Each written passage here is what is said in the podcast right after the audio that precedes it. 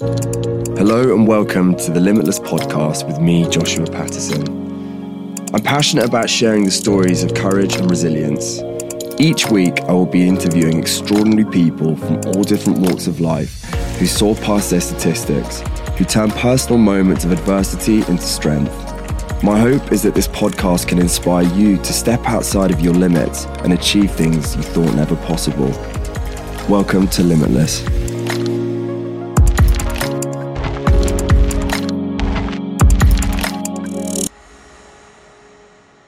Before we welcome today's guest, I want to say a massive thank you to the sponsors of today's episode, Sweaty Betty.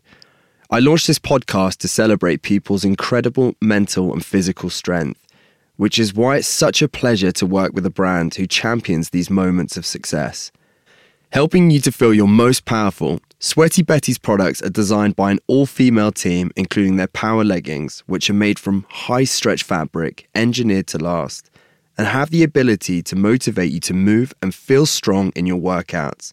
The Sweaty Betty team also wear test their products themselves, which really makes you realize how passionate they are about building an authentic female activewear brand. So, for any female listeners out there who want to check out the brand for themselves, Sweaty Betty are offering 20% off using the code LIMITLESS at sweatybetty.com slash podcasts. They also host hundreds of free workout classes every week in their stores, so definitely worth keeping an eye out on how you can get involved with the Sweaty Betty community. Thank you so much, Sweaty Betty. Today I'm joined by a man responsible for the revolution of today's generation and how we perceive plant based diets.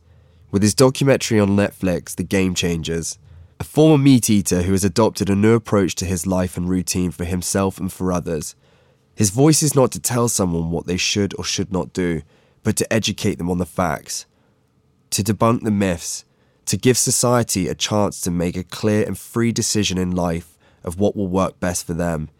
Today, straight off the plane from America, I'm joined by James Wilks. James, my God, thank you so much. You you've literally just come off the aeroplane. I have rushed here, ran through the airport because I knew I was running late. So apologies for being late, but thanks for having me on. No, but thank you so much. I mean, I reached out to you the minute I watched your documentary. So for the, those of you that don't know who James Wilks is, he is the man behind the Game Changers. You know, arguably a documentary on Netflix that is taking the world by storm. And I would say, as a whole, it's mostly been positive, but naturally, it has faced some backlash. Yeah, totally. I mean, it's been overwhelming the response. We've still not got the numbers in yet. Netflix doesn't release the numbers. It was also on. It's also on iTunes and all these other platforms, and we get the numbers from those. But it'd be interesting to see. You know, my guess would be somewhere so far, like mm, close to I don't know, 30, 40, 50 million so far, and it, apparently it keeps growing. We've been told by Netflix, so it's inc- exciting. It's incredible. I mean, like I said, most people will know you as the man from the Game Changers. But for those that haven't watched it yet, I really want to give them a picture of the person that you are, kind of pre Netflix, pre documentary, just so that they can get a better understanding of kind of your journey and to that point. Yeah, I mean, so uh, I moved to the States when I was 22 years old to continue studying martial arts. I was a big fan of martial arts. I've been studying, you know, since I was a kid. And then I just sort of started training these elite government agencies, so US Marines, US Marshals, US Navy SEALs, SWAT teams, things like that. And then in 2008, I was turning, I'd had a few professional MMA fights, but just sort of for fun on the side because my main focus is real self defense. So I also teach like knife disarms and gun disarms and biting and eye gouging and multiple opponents, that type of thing. But of course, you can't do that morally, right? You can't go on the street and pick fights to test your skills. So the closest thing was the sport of mixed martial arts. So every year I'd have a fight or two, you know, just for a professional fight, just for fun I was turning 30 years old and in 2000 i think i was 29 in 2008 so i was thinking well i don't want to look back and say i could have done that. I said oh yeah i could have fought in the ufc and my um, i was watching the ultimate fighter reality show and i said to my roommates at the time i you know i could beat all of those guys. And they said oh yeah go on then try it. So you know tried out for the ultimate fighter got on. Been living in the states for nine year eight or nine years at this point. So I had to fly back to England uh, and then the next day fight people to, to get on the English team. So then I got on the team. It was, well, it was the UK. So it was UK versus USA. Flew back. You have to live in the house for like seven or eight weeks, and you fight, and you go up this sort of pyramid, and then end up winning the Ultimate Fighter and got a contract with the, with the UFC. And uh, then after you know a few fights, I got injured, and that's when I started this journey into nutrition. I mean, it's a mad journey. I mean, you, you're a country boy, aren't you, from England? Yeah, I was born in uh, born in Leicester, but um, raised in Melton Mowbray, which is the, Yeah, called yeah, the yeah. rural capital of food, which is pretty funny considering. I started getting into nutrition. Yeah. So my mum lives in Stamford, which Oh, which, really close, which yeah. isn't too far away. Mm-hmm. It's amazing that you made that transition over to America because actually that there aren't a whole lot of UFC fighters from England, or they weren't. Not at the time. In fact, Now there's much more, yeah, but back in the day, yeah, there was actually only one black belt in Brazilian Jiu-Jitsu in the whole of the United Kingdom at that time. So, especially Jiu-Jitsu. You know, England's always had good uh, Thai boxing and kickboxing, uh, but you know, not really wrestling like in the US, and then not the Brazilian Jiu-Jitsu. So, and then Bisping, was it Bisping? When, Bisping, yeah, Michael Bisping, yeah, yeah. He, won an earlier version of the Ultimate Fighter, and obviously he's an amazing fighter as well. So you kind of you got into MMA fighting, and then it all kind of it, it, it changed when you had you incurred an injury, right? Yeah, absolutely. So I, I got injured training for a fight. I was actually sparring with Fabricio Werdum, who went on to become um, heavyweight champion of the UFC. So he had about 80 or 90 pounds on me. Wow. And we were sparring and basically tore ligaments in both of my knees uh, two weeks before a fight, had to pull out. And I knew that I'd have about six months or more where I really couldn't train properly. So I thought, what can I do productively with my time? You know, that's related to my career. And so I thought, well, I'll start digging into optimal nutrition for recovery and then athletic performance. And that's when I came across a study about the Roman gladiators. And basically, scientists analyzed the bones, uh, the only known gladiator burial site in the world, actually, in Ephesus, Turkey. 68 gladiator skeletons, 5,000 bones. And there's things that they can do, as it's called a strontium calcium analysis and a radioisotope analysis. And they analyzed the bones, they could tell that they were eating almost exclusively plants. And I just thought that can't be true because you've got to have animal protein, you know, meat or at least eggs or something every meal in order to be an athlete and maintain muscle mass, that type of thing. So that's what that really got me digging deeper into the research, and that's when I came to realize that we sort of been led to believe this myth, you know, like that athletes need meat, you need meat to be strong and healthy, and sort of underlying all of that, as a man, I felt we needed meat as well, especially. I thought, you know, our women could do okay without meat, but men, for some reason, I thought couldn't. And that's when I started realizing this real men eat meat myth was underlying this as well. Where did it come about even being approached to do a documentary? Is this something that you went, you know, in my time, I've, I, I want to create something, I want to educate people the way I have been, or was it something that was was kind of approached to yourself? No, no, no. So I uh, I was doing this research and I kept getting sort of frustrated because I felt like I'd been lied to, right? The marketing from the industry, and then you know I thought I knew a lot about nutrition, but I realized I was getting it mainly from you know magazines like fitness magazines or blogs or websites, and of course that's also influenced by industry, including not only the advertising that they do in those magazines and on the websites, but also the industry-funded research that's also making its way in there, and so I was just really frustrated. I felt I'd been lied to, and I hate being lied to.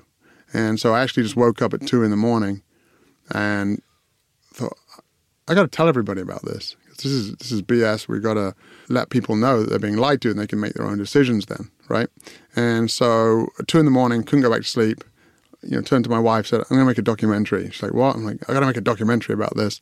So I literally went and called the uh, director of photography, Everett Motta from The Ultimate Fighter, asked him what camera I should buy, went onto YouTube, learned how to do the three point lighting, bought some wireless mics, and just started interviewing some people uh, very early on.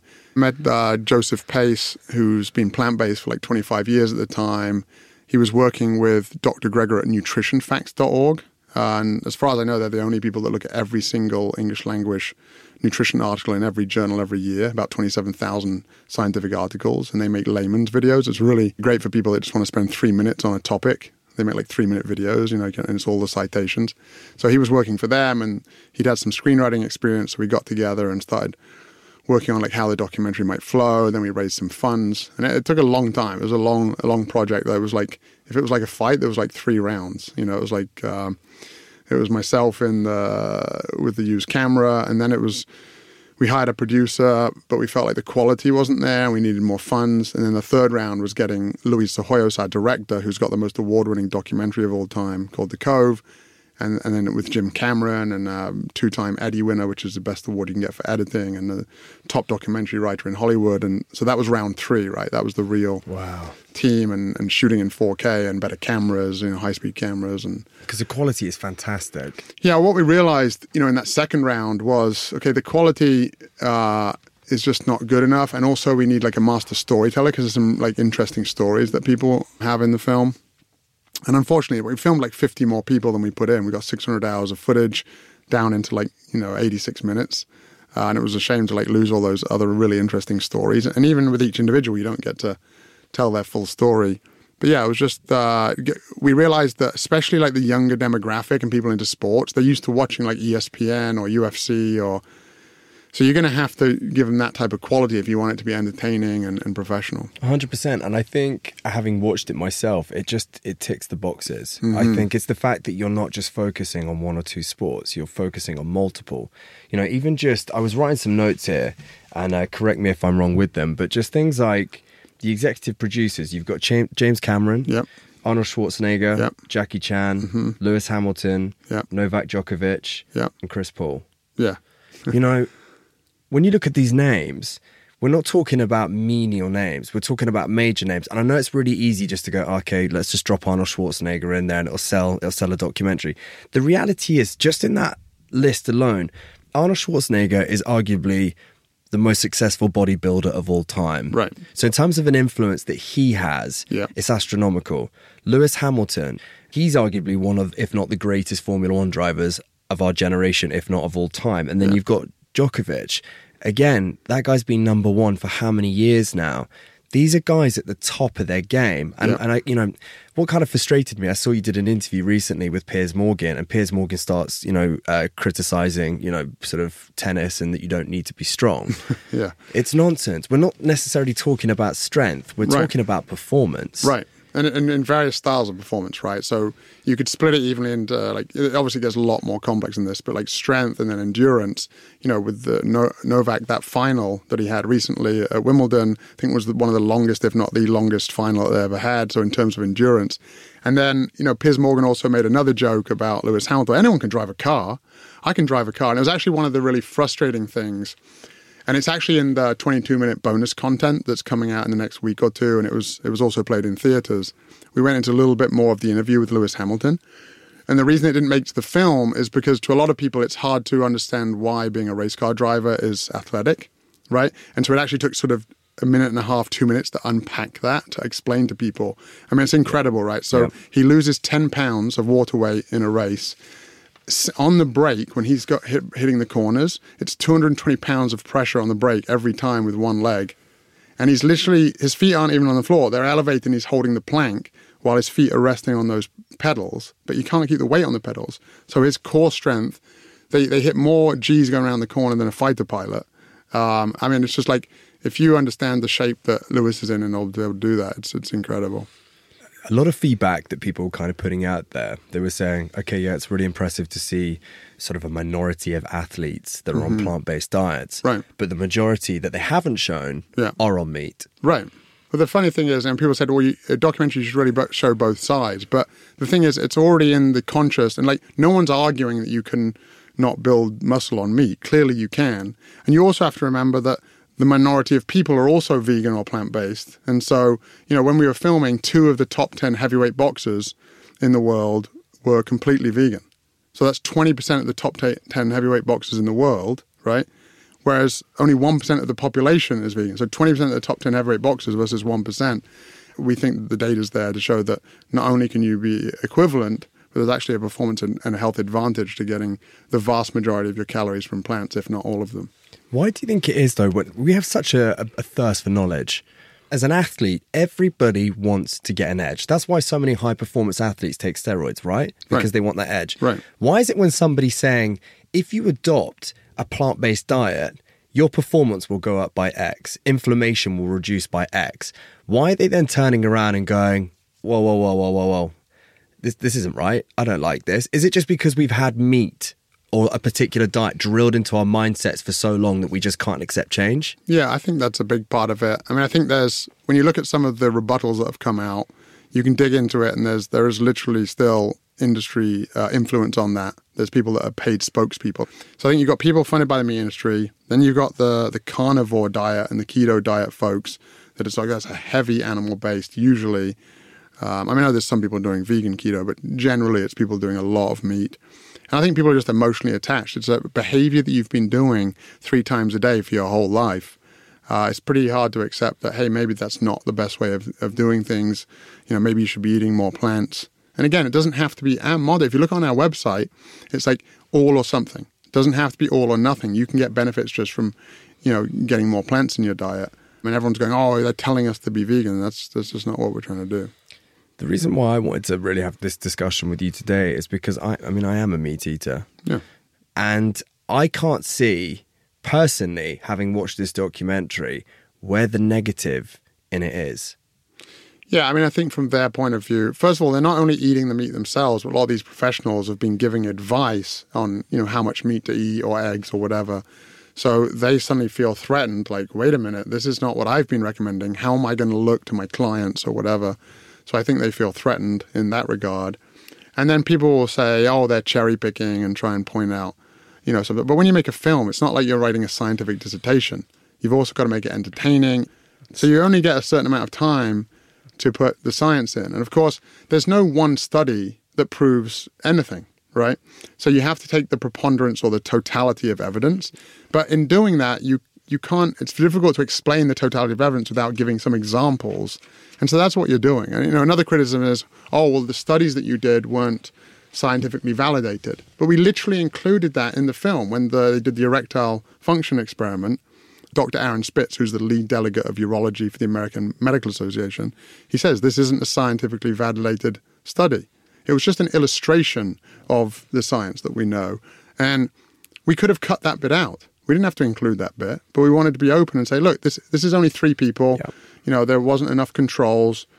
You know, you can only show little bits in the film, and then people all of a sudden say you're cherry picking. The studies weren't valid. You know, whatever. Do you feel like the battle that you're kind of facing right now is is exactly the same as the environmental one that we're faced with, where Yeah. the you know the proof is in the pudding, the evidence is there, and yet we are still blinded by it. It's like Yeah. it's not happening, and yet Yeah. it is. Like if if you look at the the rates of obesity, cholesterol, they're flying through the roof. You know, I, I did. I watched this documentary recently on a, on an American school, and you know, I think it was something like tomato puree is classified as a vegetable. Mm-hmm. French fries is classified Yeah, as a vegetable because yeah. it's got potato in it. Yeah. It's like it's. I mean, I'm not saying that England is eh, or the UK is is any better, but like it's it's madness that that people are allowed to get away with this. You know, we have a responsibility with the younger generations that we have. I have I have a two year old daughter, and this is why I'm heavily invested in this because I think to be ignorant, ignore it, would be of detriment to her. totally. You know, Yeah, I mean, if people have got kids, they should be worried about what's happening with our planet and also the health. You know, we need to need to be uh, educated and, and get people moving in the right direction in terms of what they're reading as well. I think aesthetically, your presence demands the attention of those that watch. And I think you've gone against the grain in terms of what people think. And I Totally. think that's what is so thought provoking for so many viewers is that they're looking at you and looking at so many different athletes now who aren't who they suspected. You know, that it's not the stereotype that it's been for so long. And I think that may be why it's changed the game because unfortunately, I don't think the environment to a lot of people is enough to make that transition. Right. Sometimes it is just based on vanity, right? And aesthetic. Yeah, there's actually research being done on that as well, showing you know like vanity uh, and anything that sort of personally affects you, you know, is going to be a number one motivator. Vanity's first, health is second, environment's third, and, and animal rights is fourth in terms of people switching towards more plant-based eating. Um, but then, having said that, people will get into it sometimes for vanity or their own sexual performance or athletic performance or whatever. And because of these sort of, um, you've got cognitive dissonance, right? Like if you think that it's normal, natural, and necessary to eat meat, you're not going to want to accept some of those things about your behavior, right? People don't like to hear bad things about their, their habits that they think that they enjoy. And so you set up these barriers, put up this wall. Well, I'm not going to listen to any arguments about water pollution or the environment or the animals or whatever else because you believe that you have to have it. But once that you're eating this way and you've seen the science and you realize that you can do it, then you, I think your mind starts opening up Uh, and even for me, I wasn't into the environment or animals or anything. But once I started eating this way and I felt better, and I only did it as an experiment to start with, but then, you know, I've stuck with it now. You start thinking more about, yeah, I, I want the, the planet to be good for my children. I don't want water pollution. I don't want like loss of, like, I don't want humans to be like killing all of the, the biodiversity, the wildlife, or, you know, the, so now I've got like solar panels on my roof or I drive a hybrid car now. I wouldn't have even thought about that before. But I think there was just a barrier up, you know, before before this. People in the 18 to 34 age group were more likely to switch to veganism. Why do you think it's that demographic specifically that seem to be invested more into this? I, mean, I think people are more open minded. I mean, first of all, the longer you've been doing something, the harder it is to change. I think that's one thing, right? And then I think the younger people are really starting to. I, I think the internet has a big thing to do with it, right? The, there's good and bad about the internet because you can put out a load of crap on the internet, but there's also a lot of good and documentaries, especially that you access with like Netflix and iTunes, and like being able to see documentaries and like I wouldn't believe any documentary at face value, including my own. Like what I say, research your own experience, absorb what is useful, reject what is useless, add what is specifically your own. When I'm quoting Bruce Lee, right? And like I, I paralleled that with my search for truth in combat, which is how I got to where I got with martial arts, and then my search for truth in nutrition. And I encourage people to do the same thing. Anytime I make a claim, if you look on the bottom left of the screen, there's the citation, right? Or sometimes there's um, you know studies popping up, and you can see the, the, uh, the, um, the citation there. So I encourage people to really dig in and look into it. And I do think that the younger generation uh, is more willing to to spend a bit of time looking into things, and so they're more open to you know the environmental stuff or you know, health. I just think, and people are becoming, like, I think people are becoming more health conscious now as well. Do you know the statistics of, of what this documentary has had in terms of impact, you know, within the UK, or is it have you focused more by being in America? No, I mean we've looked at yeah. So you know Google Trends, right? So you can you, we've searched by country. I've looked at the UK and the US and worldwide and Canada and Australia and a bunch of other countries, and so I think the biggest indicator is that on the day that the film hit Netflix. Now, it had come out in theaters for one night only. We did 1,500 theaters around the world. And then we were on iTunes and Google Play. And from then, it's actually gone up about three and a half times the interest in plant based eating. So if you type in plant based, if you type in plant based recipes, if you type in plant based diets, you type in plant based athletes, there's a massive spike in interest in Google Trends, which is also still growing. Uh, and you see the real spike hit the day that the film hit Netflix. So I, that's not a coincidence, you yeah. know. And also, the next day after that was the first time in years that the interest in keto was less than the interest interest in, in, in vegan. So if you look at it, I mean, a year ago, the interest in keto was 10 times the interest in vegan on Google Trends. And because of the film, that interest has just totally switched, and there's more interest in veganism and plant based eating now. There's a, Uh, a vegan website that reached out to us in the UK, and they've tracked their membership. And for years, they, they got up to like 25,000 members. And the day the film came out, massive spike, same as Google Trends. And they're now like four and a half times. They've gone over 100,000 for the first time. I mean, first time ever. And quadruple, more than quadrupled their the interest in their Facebook page. So we have, we're, we're going to be digging into more metrics. But of course, to do that, you've got to uh, you know, hire people that specialize in that. So we are we are going to do that and get more data because we do want to see the impact that it's made and see, you know, what we can do to, to create even greater impact. One of the main reasons why a lot of people eat meat is B12, right? Yep. And actually, what the research has shown now is that actually the levels of B12 that actually we are consuming from the meat is actually limited. Yeah, it's limited. Not only is it limited, but it's also uh, because the food that they eat don't doesn't have, you know, it's actually created by bacteria. But the, the animals are actually fed B12 too. So people say, oh, well, if you're if you're vegan, you have to supplement. Well, you're already supplementing. You're not only supplementing. So so vegans are typically lower in B12 and vitamin D. Those are the two vitamins, right?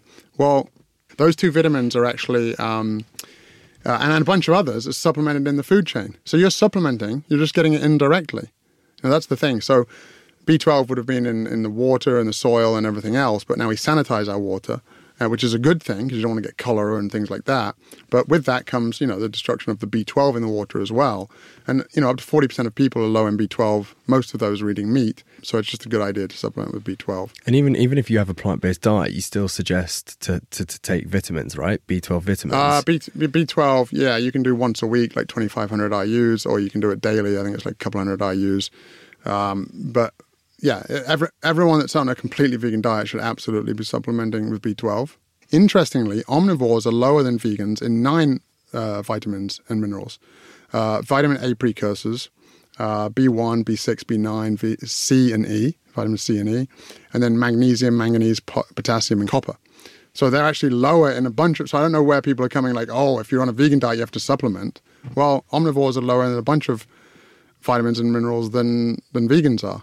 As you said, you know, animals are actually doing a disservice by robbing the fiber and vital nutrients, mm-hmm. right? Because yep. as you said, you know, kind of all of the pesticides and things, and I think you even said here they're inflammatory uh, mediators, right? Right. Yeah. Which so you got things like heme iron and TMAO and AGEs. There's all these things that people have learned more about in the last 10 years that we know are pro-inflammatory, inflame your arteries, they delay recovery time.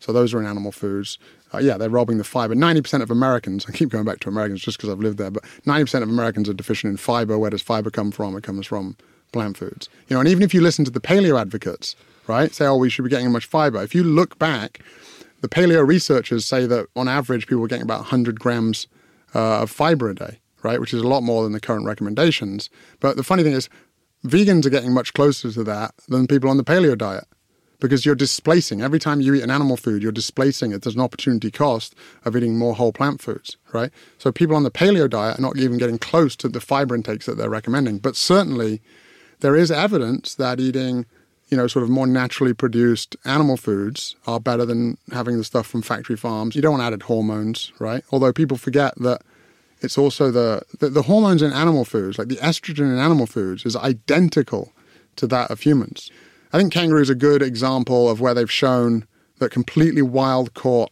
meat has about half of the inflammation of sort of standard uh, produced meat. So it's still inflammatory, right? And they test for three things something called CRP, C reactive protein, TNF alpha, and IL 6. And they test these sort of um, markers of inflammation. And sure enough, about half the amount uh, of inflammation. And then the other thing you got to remember is that plants are anti inflammatory. So if you are going to eat some animal foods, cut down the amount of it in the meal and eat a lot of plant foods with it. So that, like, if you just did a bunch of animal foods here and then later did a bunch of plant foods, it would actually be better to split that up and have a bunch of plant foods with those animal foods because that can kind of help counter some of that inflammatory effect. I think the, me- the first step is really having plant based options, right? And so, for example, just in California, it's now a law that uh, hospitals, all hospitals, have to have a plant based option. Because it's crazy, right? You go into hospital for heart disease, and maybe they give you heart surgery, then they give you the same foods that just gave you the disease in the first place. So now it's just been made law uh, that plant based options have to be available in every hospital in California. And often what happens in California and New York then spreads around the states and then that spreads around the world, right? So I think that's a big first step. You said something that really stands out for me is that we are not trying to say go vegan or vegetarian. We're trying to dispel some myths and let people make their own decision. How can you argue that? That's it. I, mean, I think the one thing that people say, well, that why did you only include vegan athletes? You know, um, and first of all, not everyone is complete. So Nate Diaz eats a little bit of fish, a little eggs in a while, but he wasn't shown as an interview. Arnold Schwarzenegger doesn't drink dairy and has cut down his meat 80%. So just make it clear he's not completely vegan, right? But all of the other athletes that we interviewed on screen, all the athletes, they were completely vegan. And the reason that we did that is because otherwise people would said they'd say it's the fish that they eat once a week or it's the chicken they eat once a month that's giving them protein. So yeah, we use vegan athletes, but only as an example but really, we're just, you know, we are hoping people shift towards more plant based eating, but people should eat whatever they want. I always say to individuals when they come onto the podcast, because I think it's really important to recognize those that have supported you when others haven't. Mm-hmm. If you could give recognition and thanks to anyone that supported you along this journey, who would you reach out to? I mean, I think there's lots of people, you know, the people on the team, uh, Joseph Pace, who's the other producer on the team, and the co producer, Shannon Cornelison. Um, you know, there's, there's, so many people on the team. It's like like 100 people that helped make the film, probably. But out of anyone, you know, the biggest um, person I'd like to thank is my wife for being supportive. I mean, I've traveled to four continents. It's taken years out of my life, sort of preventing her doing some of the things that she wanted to do. So, yeah, my wife, Alicia, you know, really grateful for, for her looking after our kids and looking after the family. It's a sacrifice, but I think it's one that's going to make such a change in this world. I think this is a really exciting time. And I think, as you said, the impact that you've had in society over a short period of time already has been unbelievable. Even if you can change a person's perception of how they think of something just by 1%, if you add up all those 1% around the world, it can make such a big difference. So for me, I just want to say I'm so privileged, genuinely, from the bottom of my heart, to have you on here today because, like I said, I think you're a part of a new revolution of how we treat our nutritional values, how we approach it, how we think. So, mate, honestly, thank you so, so much. And I'm really looking forward to seeing what impact this is going to have on my personal life and my performance with the things that are coming up. Well, I'm looking forward to hearing it. So uh, we'll see. You're a legend, brother. Awesome. Thank Thanks so much for having Cheers. me on. Appreciate it. Guys, thank you so much for tuning in to Limitless. This podcast is something that I'm so passionate about and would love it if you would let me know your thoughts and opinions by leaving a rating and a review in the comment section. It really helps me to spread the word. If you think this story might resonate with someone you know, then please share it with your friends and don't forget to subscribe so you don't miss out on new episodes every Thursday where I'll be talking to more inspirational guests who have seen past their limits. Until next time.